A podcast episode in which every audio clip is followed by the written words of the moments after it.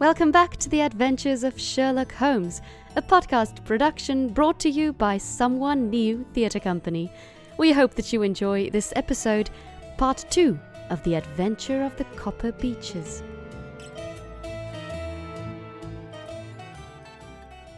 By 11 o'clock the next day, we were well upon our way to the Old English capital.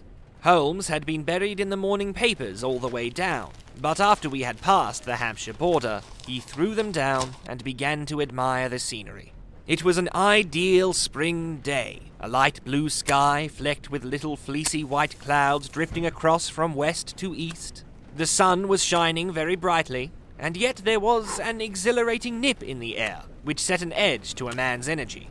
All over the countryside, away to the rolling hills around Aldershot, the little red and grey roofs of the farmsteadings peeped out from amid the light green of the new foliage. Are they not fresh and beautiful? I cried, with all the enthusiasm of a man fresh from the fogs of Baker Street. But Holmes shook his head gravely. Do you know, Watson, that it is one of the curses of a mind with a turn like mine that I must look at everything with a reference to my own special subject? You look at these scattered houses, and you are impressed by their beauty. I look at them, and the only thought which comes to me is a feeling of their isolation and of the impunity with which a crime may be committed there. Good heavens! Who would associate crime with these dear old homesteads? They always fill me with a certain horror. It is my belief, Watson, founded upon my experience, that the lowest and vilest alleys in London do not present a more dreadful record of sin than does the smiling and beautiful countryside. You horrify me! But the reason is very obvious. The pressure of public opinion can do in the town what the law cannot accomplish. There is no lane so vile that the scream of a tortured child or the thud of a drunkard's blow does not beget sympathy and indignation among the neighbours, and then the whole machinery of justice is ever so close that a word of complaint can set it going, and there is but a step between the crime and the dock.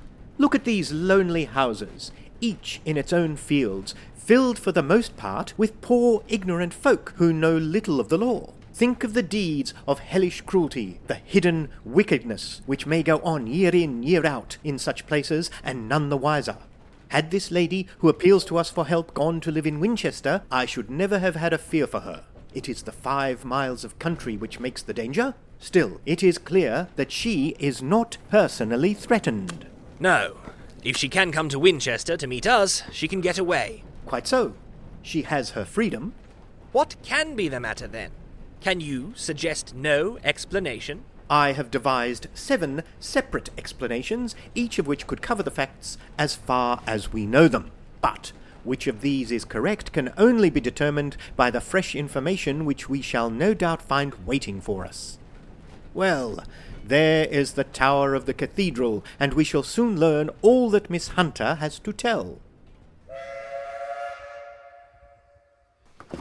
The Black Swan is an inn of repute in the High Street, at no distance from the station, and there we found the young lady waiting for us. She had engaged a sitting room, and our lunch awaited us upon the table. I am so delighted that you have come. It is so very kind of you both. But, indeed, I do not know what I should do. Your advice will be altogether invaluable to me. Pray tell us what has happened to you. I will do so, and I must be quick, for I have promised Mr. Rucastle to be back before three. I got his leave to come into town this morning, though he little knew for what purpose. Let us have everything in its due order. Holmes thrust his long, thin legs out towards the fire and composed himself to listen. In the first place, I may say that I have met, on the whole, with no actual ill treatment from Mr. and Mrs. Rucastle. It is only fair to them to say that. But I cannot understand them, and I am not easy in my mind about them. What can you not understand? Their reasons for their conduct. But you shall have it all just as it occurred. When I came down, Mr. Rucastle met me here and drove me in his dog cart to the Copper Beeches. It is, as he said, beautifully situated. but it is not beautiful in itself, for it is a large square block of a house, whitewashed, but all stained and streaked with damp and bad weather. There are grounds round it, woods on three sides, and on the fourth a field which slopes down to the Southampton High Road, which curves past about a hundred yards from the front door. This ground in front belongs to the house, but the woods all round are part of Lord Southerton's preserves. A clump of copper beeches immediately in front of the hall door has given its name to the place. I was driven over by my employer, who was as amiable as ever, and was introduced by him that evening to his wife and the child. There was no truth, Mr. Holmes, in the conjecture which seemed to us to be probable in your rooms at Baker Street. Mrs. Rucastle is not mad. I found her to be a silent, pale faced woman, much younger than her husband. Not more than thirty, I should think, while he can hardly be less than forty five. From their conversation, I have gathered that they have been married about seven years, that he is a widower, and that his only child by his first wife was the daughter who has gone to Philadelphia. Mr. Rucastle told me in private that the reason why she had left them was that she had an unreasoning aversion to her stepmother. As the daughter could not have been less than twenty, I can quite imagine that her position must have been uncomfortable with her father's young wife. Mrs. Rucastle seems to me to be colourless in mind as well as in feature. She impressed me neither favourably nor the reverse. She was a nonentity. It was easy to see that she was passionately devoted both to her husband and to her little son. Her light grey eyes wandered continually from one to the other, noting every little want and forestalling it if possible. He was kind to her also in his bluff, boisterous fashion, and on the whole, they seemed to be a happy couple. And yet she had some secret sorrow, this woman. She would often be lost in deep thought, with the saddest look upon her face. More than once I have surprised her in tears I have thought sometimes that it was the disposition of her child which weighed upon her mind, for I have never met so utterly spoiled and so ill natured a little creature. He is small for his age, with a head which is quite disproportionately large. His whole life appears to be spent in an alternation between savage fits of passion and gloomy intervals of sulking. giving pain to any creature weaker than himself seems to be his one idea of amusement, and he shows quite remarkable talent in planning the capture of mice, small birds, and insects. But I would rather not talk about the creature, Mr. Holmes, and indeed, he has little to do with my story. I am glad of all details, whether they seem to you to be relevant or not. I shall try not to miss anything of importance. The one unpleasant thing about the house, which struck me at once, was the appearance and conduct of the servants. There are only two a man and his wife. Toller, for that is his name, is a rough, uncouth man, with grizzled hair and whiskers, and a perpetual smell of drink. Twice since I have been with them, he has been quite drunk. And yet Mr. Rucastle seems to take no notice of it his wife is a very tall and strong woman with a sour face, as silent as Mrs. Rucastle, and much less amiable. They are a most unpleasant couple, but fortunately I spend most of my time in the nursery and my own room, which are next to each other in one corner of the building. For two days after my arrival at the Copper Beeches, my life was very quiet. On the third, Mrs. Rucastle came down just after breakfast and whispered something to her husband. Oh, yes, uh, we are very much obliged to you, Miss Hunter, for falling in with our whims so far as to cut your hair. I assure you that it has not detracted in the tiniest iota from your appearance. Uh, we shall now see how the electric blue dress will become you. you will find it laid out upon the bed in your room, and if you would be so good as to put it on, we should both be extremely obliged. The dress which I found waiting for me was of a peculiar shade of blue. It was of excellent material, a sort of beige, but it bore unmistakable signs of having been worn before. It could not have been a better fit if I had been measured for it. Both Mr. and Mrs. Rucastle expressed a delight at the look of it, which seemed quite exaggerated in its vehemence. They were waiting for me in the drawing room, which is a very large room stretching along the entire front of the house, with three long windows reaching down to the floor. A chair had been placed close to the central window, with its back turned towards it. In this I was asked to sit, and then Mr. Rucastle, walking up and down on the other side of the room, began to tell me a series of the funniest stories that I have ever listened to. You cannot imagine how comical he was, and I laughed until I was quite weary. Mrs. Rucastle, however, who has evidently no sense of humour, never so much as smiled, but sat with her hands in her lap and a sad, anxious look upon her face.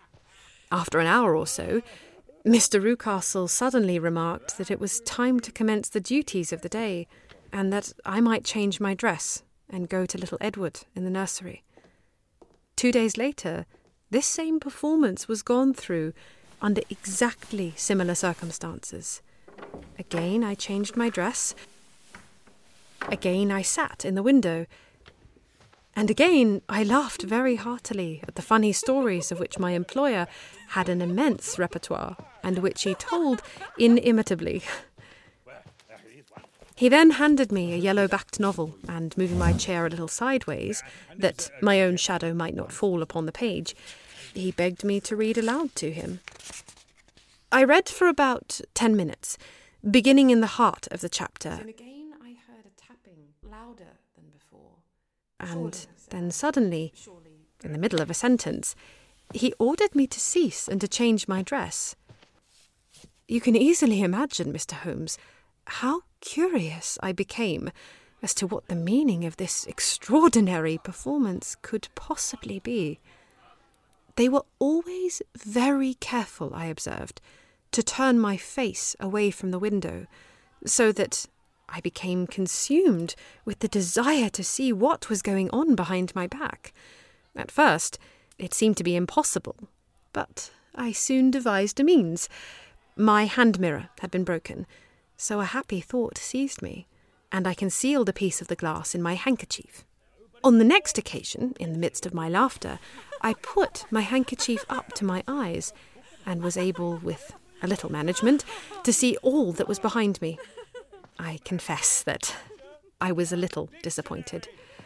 There was nothing, at, at least, that was my first impression. At the second glance, however, I perceived that there was a man standing in the Southampton Road, a, a small, bearded man in a grey suit, who seemed to be looking in my direction. The road is a very important highway, and there are usually people there. This man, however, was leaning against the railings which bordered our field and was looking earnestly up. I lowered my handkerchief and glanced at Mrs. Rucastle, to find her eyes fixed upon me with a most searching gaze. She said nothing, but I am convinced that she had divined that I had a mirror in my hand, and I had seen what was behind me. She rose at once. Jephro, there is an impertinent fellow upon the road there who stares up at Miss Hunter. No friend of yours, Miss Hunter? No. I know no one in these parts. Dear me, how very impertinent! Kindly turn round and motion him to go away. Surely it would be better to take no notice.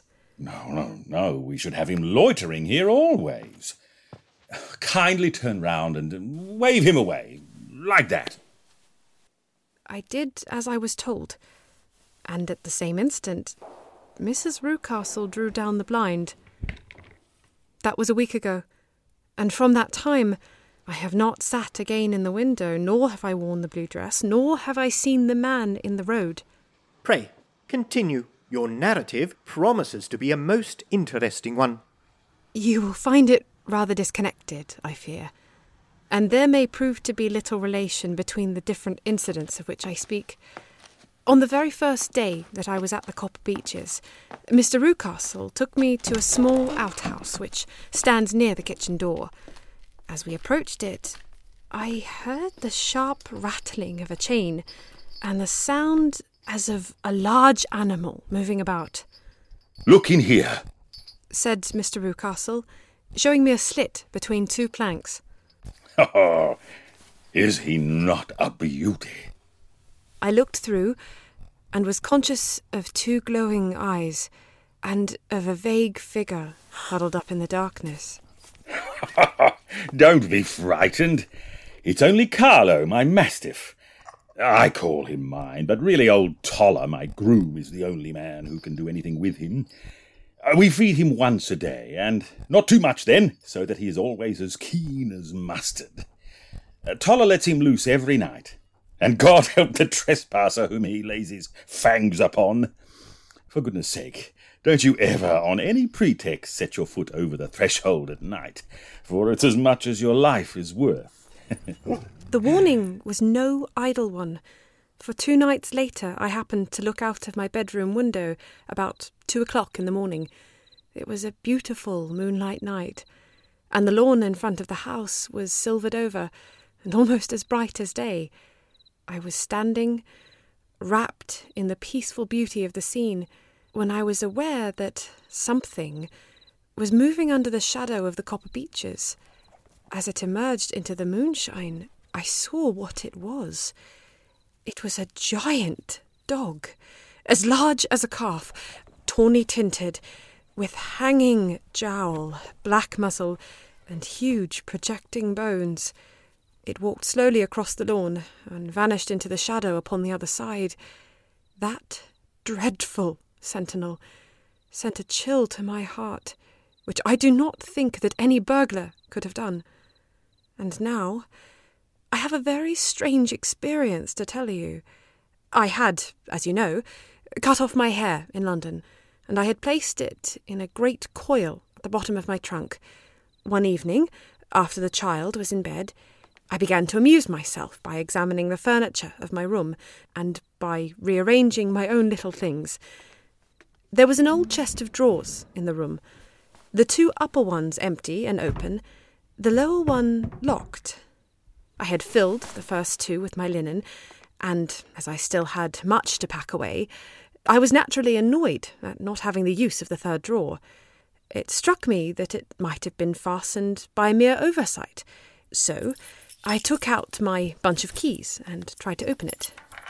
The very first key fitted to perfection, and I drew the drawer open. There was only one thing in it, but I am sure that you would never guess what it was. It was my coil of hair.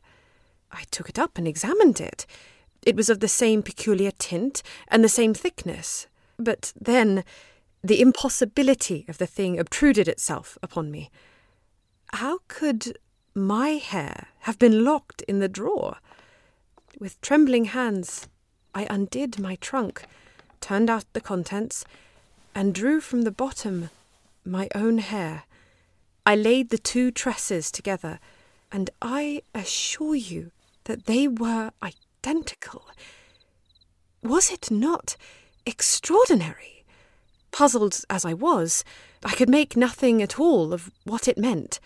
I returned the strange hair to the drawer, and I said nothing of the matter to the Rucastles, as I felt that I had put myself in the wrong by opening a drawer which they had locked.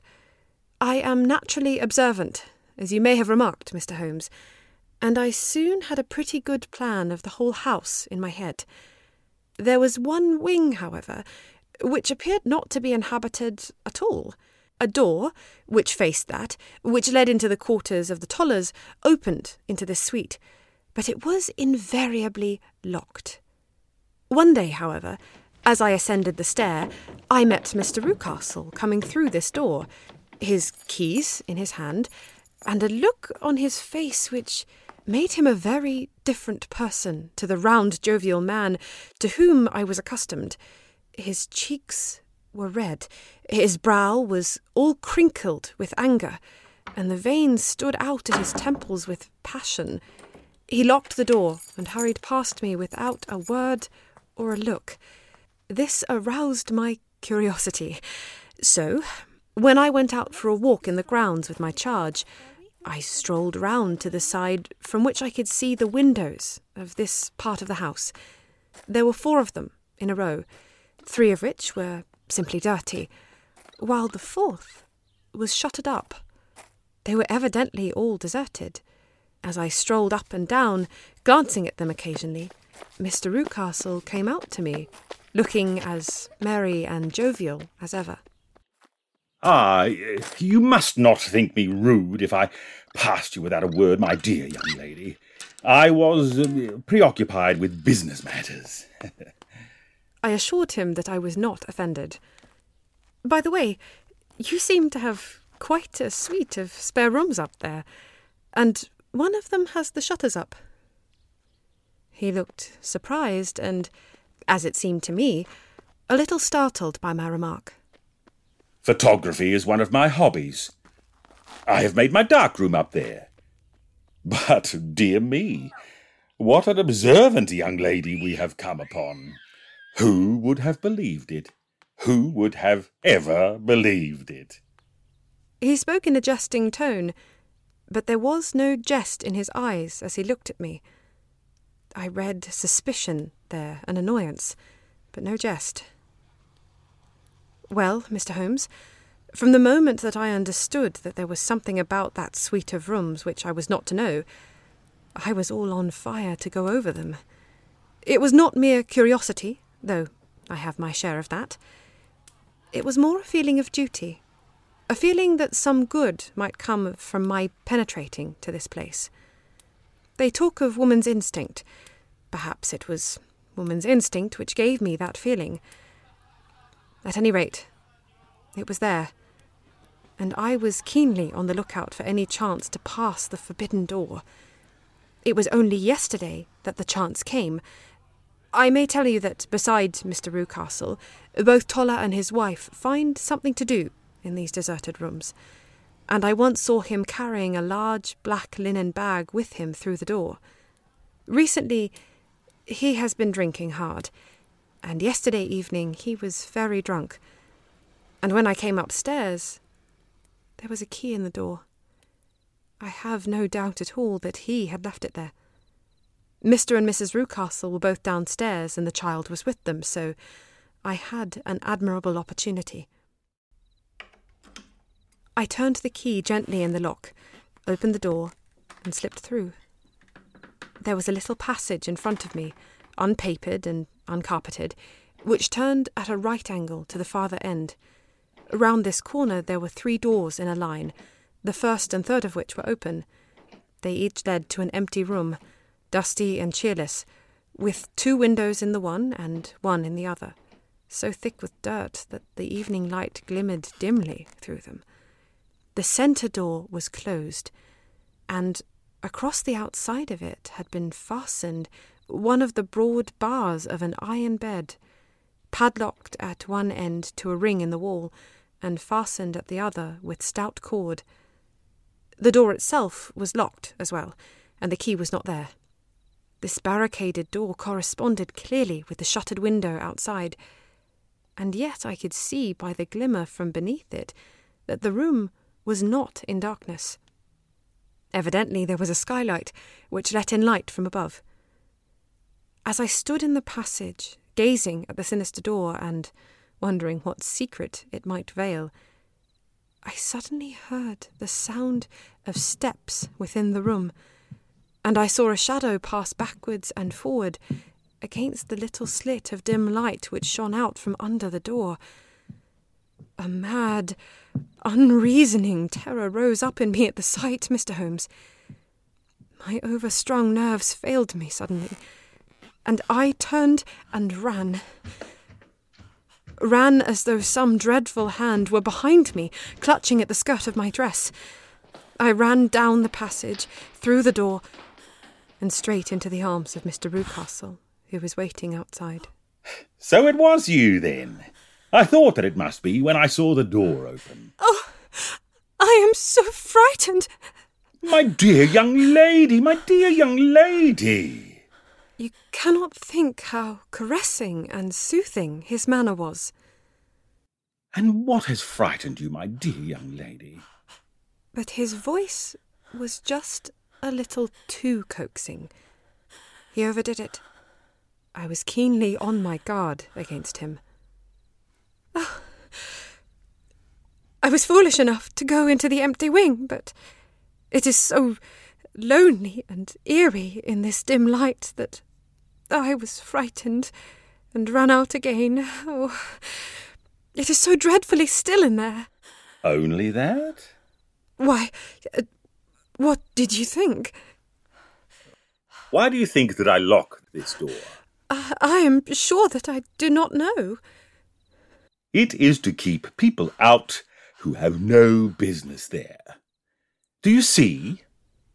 He was still smiling in the most amiable manner. I am sure if I had known. Well, then, you know now. And if you ever put your foot over that threshold again.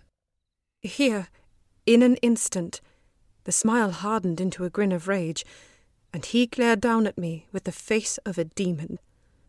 I'll throw you to the mastiff. I was so terrified that I do not know what I did. I suppose that I must have rushed past him into my room. I remember nothing until I found myself lying on my bed, trembling all over. Then I thought of you, Mr. Holmes. I could not live there longer without some advice. I was frightened of the house, of the man, of the woman, of the servants, even of the child. They were all horrible to me. If I could only bring you down, all would be well. Of course, I might have fled from the house, but my curiosity was almost as strong as my fears. My mind was soon made up.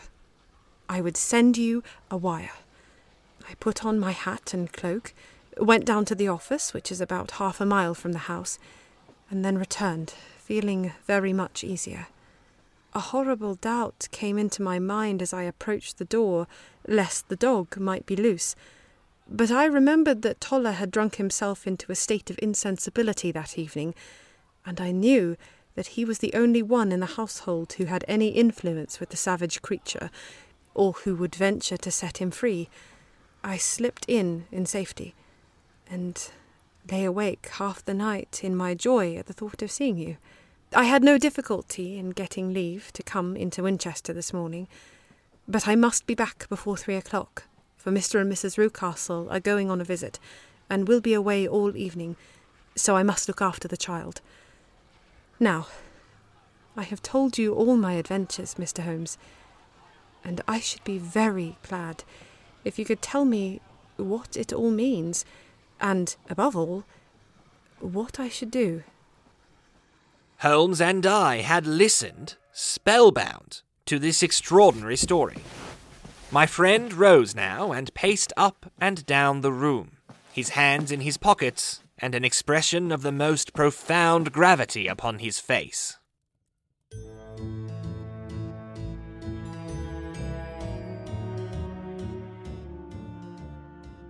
Thank you for joining us for part two of The Adventure of the Copper Beeches. This episode featured the voices of Stephen Georgiadis as Sherlock Holmes, Shannon Nichols as Dr. John H. Watson, Olivia French as Violet Hunter, Barry Kay as Jephro Rucastle, and Lucia Kelly as Mrs. Rucastle. And making her voice acting debut is the 11 month old Yuli, providing some sounds for Carlo the Mastiff. Yuli's not much of a barker, but she sure is quite a bit of a sniffer. Join us next time for part three of The Adventure of the Copper Beeches and the final episode of the Holmes podcast.